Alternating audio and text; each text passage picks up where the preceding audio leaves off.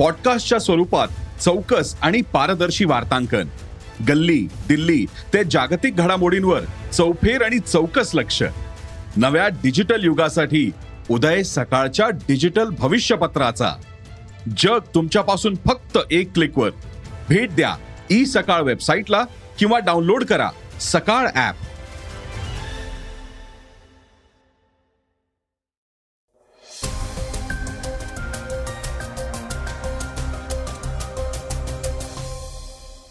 नमस्कार मी सुधीर इंगळगी. सकाळच्या पॉडकास्टमध्ये आपलं स्वागत आहे. आज पॉडकास्टमध्ये ऐकूयात जागतिक ॲथलेटिक्स स्पर्धेत मुरली श्रीशंकर अंतिम फेरीत. अमेरिकेचे राष्ट्राध्यक्ष जो बायडेन यांचा सौदी अरब दौरा पत्रकार खगोशींच्या हत्येचा उल्लेख. आणि चर्चेतील बातमीत ऐकणार आहोत औरंगाबादच्या नामांतरानंतर उमटलेल्या राजकीय प्रतिक्रिया. आता ऐकूया सविस्तर बातम्या. पॉडकास्टला सुरुवात करूयात जो बायडेन यांच्या सौदी अरबच्या दौऱ्याच्या बातमीने.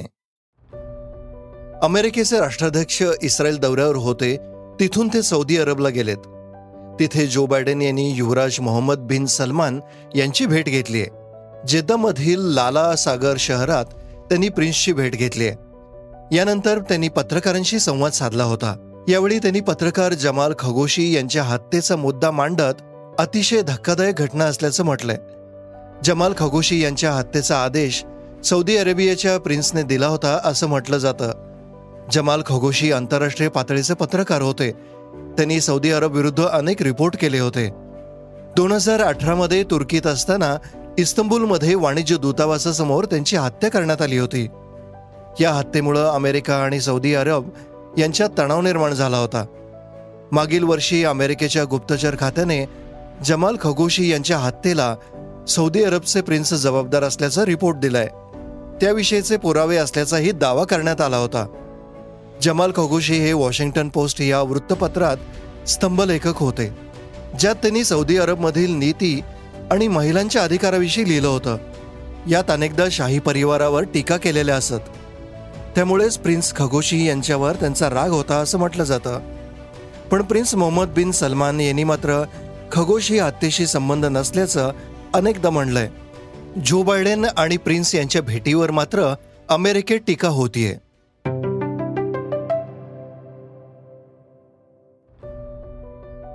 सोमवारपासून सुरू होणाऱ्या संसदेच्या पावसाळी अधिवेशनात नरेंद्र मोदी सरकारने चर्चा व मंजुरीसाठी तब्बल चोवीसपेक्षा जास्त विधेयकं तयार ठेवली आहेत. या पावसाळी अधिवेशनात केंद्रीय विद्यापीठ दुरुस्ती राष्ट्रीय रेल्वे परिवहन संस्थेचे गतिशक्ती विश्वविद्यालयात परिवर्तन. सहकारी समित्या कामकाज दुरुस्ती व डिजिटल मीडियावर निर्बंध लादणारे नवे विधेयक ही काही ठळक विधेयके यात आहेत. अधिवेशनाची सुरुवात भारताच्या राष्ट्रपती पदाच्या निवडणुकीने होईल तर अधिवेशनाच्या अखेरच्या टप्प्यात उपराष्ट्रपती पदाची निवडणूक होईल. सहा ऑगस्ट रोजी उपराष्ट्रपती पदासाठी मतदान असून अधिवेशन संपता संपता नवीन उपराष्ट्रपती राज्यसभेचे कामकाज सांभाळतील. भाजपच्या राष्ट्रपती आणि उपराष्ट्रपती उमेदवारांचं पारडं जड मानलं जात आहे तर विरोधकांनी अद्याप उपराष्ट्रपती पदासाठीचा उमेदवार घोषित केलेला नाहीये.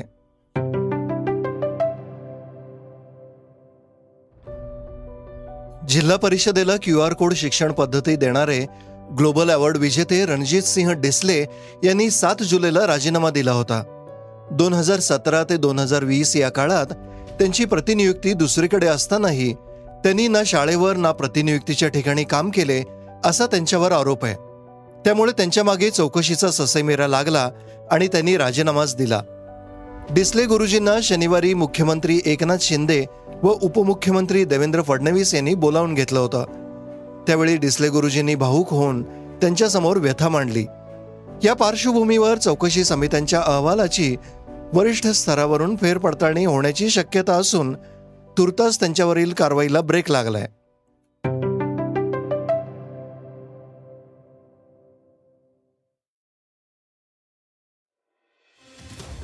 भारतात मुंबई अहमदाबाद बुलेट ट्रेन प्रोजेक्टचं काम सुरू आहे.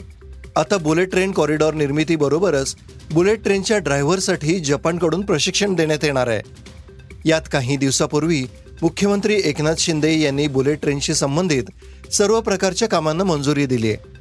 यावेळी भारतात प्रत्यक्षात ही ट्रेन धावली जाईल. त्यावेळी त्यात प्रवासाचा आनंद काही औरच असणार आहे. मात्र या ट्रेनचा प्रवास जितका रोमांचक होणार आहे तितकंच तिचं ड्रायव्हिंग रोमांचक असणार आहे. यासाठी जपान भारतात विशेष उपकरणे बसवणार आहे. बुलेट ट्रेन चालवणाऱ्या चालकांना जपानद्वारे निर्मित अत्याधुनिक सिम्युलेटरकडून विशेष प्रशिक्षण मिळणार आहे. सरकारी मंजुरी आणि भूसंपादनाला होणारा विलंब यामुळं महाराष्ट्रात आतापर्यंत ही योजना रखडल्याचं अधिकाऱ्यांनी सांगितलंय. मात्र एकनाथ शिंदे यांच्या नेतृत्वाखालील सरकारने या प्रकल्पाशी संबंधित सर्व कामांना मंजुरी दिली आहे आता गुगल आणि फेसबुकला बातम्यांसाठी पैसे मोजावे लागणार. यामुळे अल्फाबेट कंपनीच्या यूट्यूब गुगल तसंच मेटा कंपनीच्या फेसबुक इंस्टाग्रामवर आणि ॲमेझॉनवर अनेक वृत्तसंस्था बातम्या पोस्ट करतात. या पोस्टमधून फेसबुक गुगलला बराच पैसाही मिळतो. याच पैशातील हिस्सा या कंपन्यांना द्यावा लागणार आहे. अशा पद्धतीचा कायदा लवकरच भारतातही केला जाणार आहे. यापूर्वी ऑस्ट्रेलिया कॅनडा आणि फ्रान्समध्ये हा कायदा करण्यात आलाय. यामुळं ट्विटरला देखील भारतीय वृत्तपत्र आणि डिजिटल वृत्तसंस्थांना त्यांच्या महसुलातील काही टक्के मिळकत द्यावी लागणार आहे. आता बातमी तेलुगू सुपरस्टार सई पल्लवी विषयीची बॉलिवूड चित्रपटांपेक्षा दक्षिणात्य चित्रपटांना मोठा प्रतिसाद मिळतोय. तसेच अलीकडे दक्षिणात्य चित्रपटांची कमाई देखील बॉलिवूडपेक्षा जास्त आहे. पण असं जरी असलं तरी बॉलिवूड सिनेमांचं आकर्षण दक्षिणात्य स्टार्सनं देखील आहे हे पुन्हा समोर आलंय.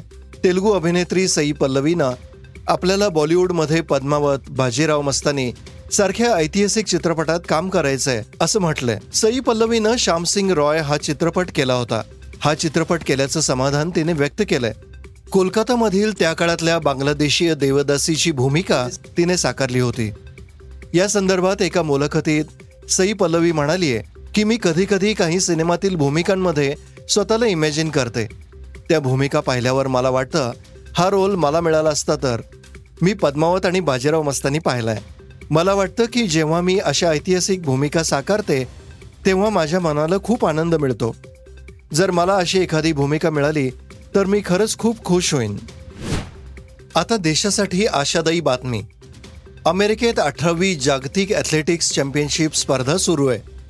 यात भारताने लांबउडीत पहिल्यांदाच अंतिम फेरी गाठली आहे भारतीय ॲथलेटिक मुरली श्रीशंकरने लांबउडीत तर अविनाश साबळेने तीन हजार मीटर स्टिपलचे स्पर्धेत अंतिम फेरी गाठली आहे श्रीशंकरने आठ मीटर लांब उडी मारून अंतिम फेरीतलं स्थान निश्चित केलंय.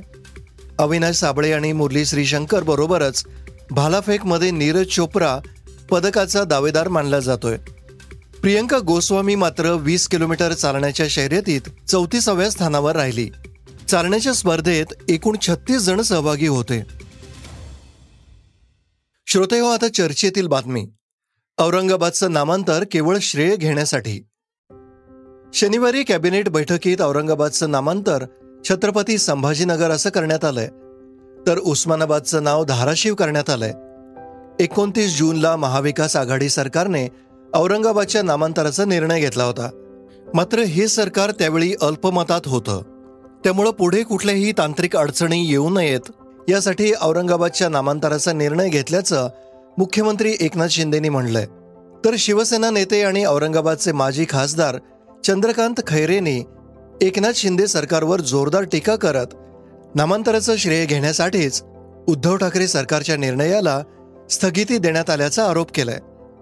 मंत्रिमंडळात नामांतराचा निर्णय झाला असला तरी केंद्रातून त्याच्यावर महिन्याभरात मंजुरी मिळवावी नाही तर रस्त्यावर फिरू देणार नाही असा इशारा चंद्रकांत खैरेंनी दिलाय. ते म्हणाले उद्धव साहेबांनी महाविकास आघाडीत काहींचं मत नव्हतं पण काहींचं मत होतं. तरी पण त्या ठिकाणी तो ठराव पास करून घेतला. आणि तरी पण त्या इतक्या अडचणीतून घेतला. हे तर त्यांनी स्तुती केली पाहिजे या लोकांनी. आणि आता तो आम्ही कन्फर्म करतो असं सांगून द्यायचं. एकनाथ शिंदे एकदा बोलले पण होते की आम्ही तो ठराव त्या ठिकाणी आम्ही हा दिल्लीला पाठवून देऊ ओके करून. मग आता आता काय झालं?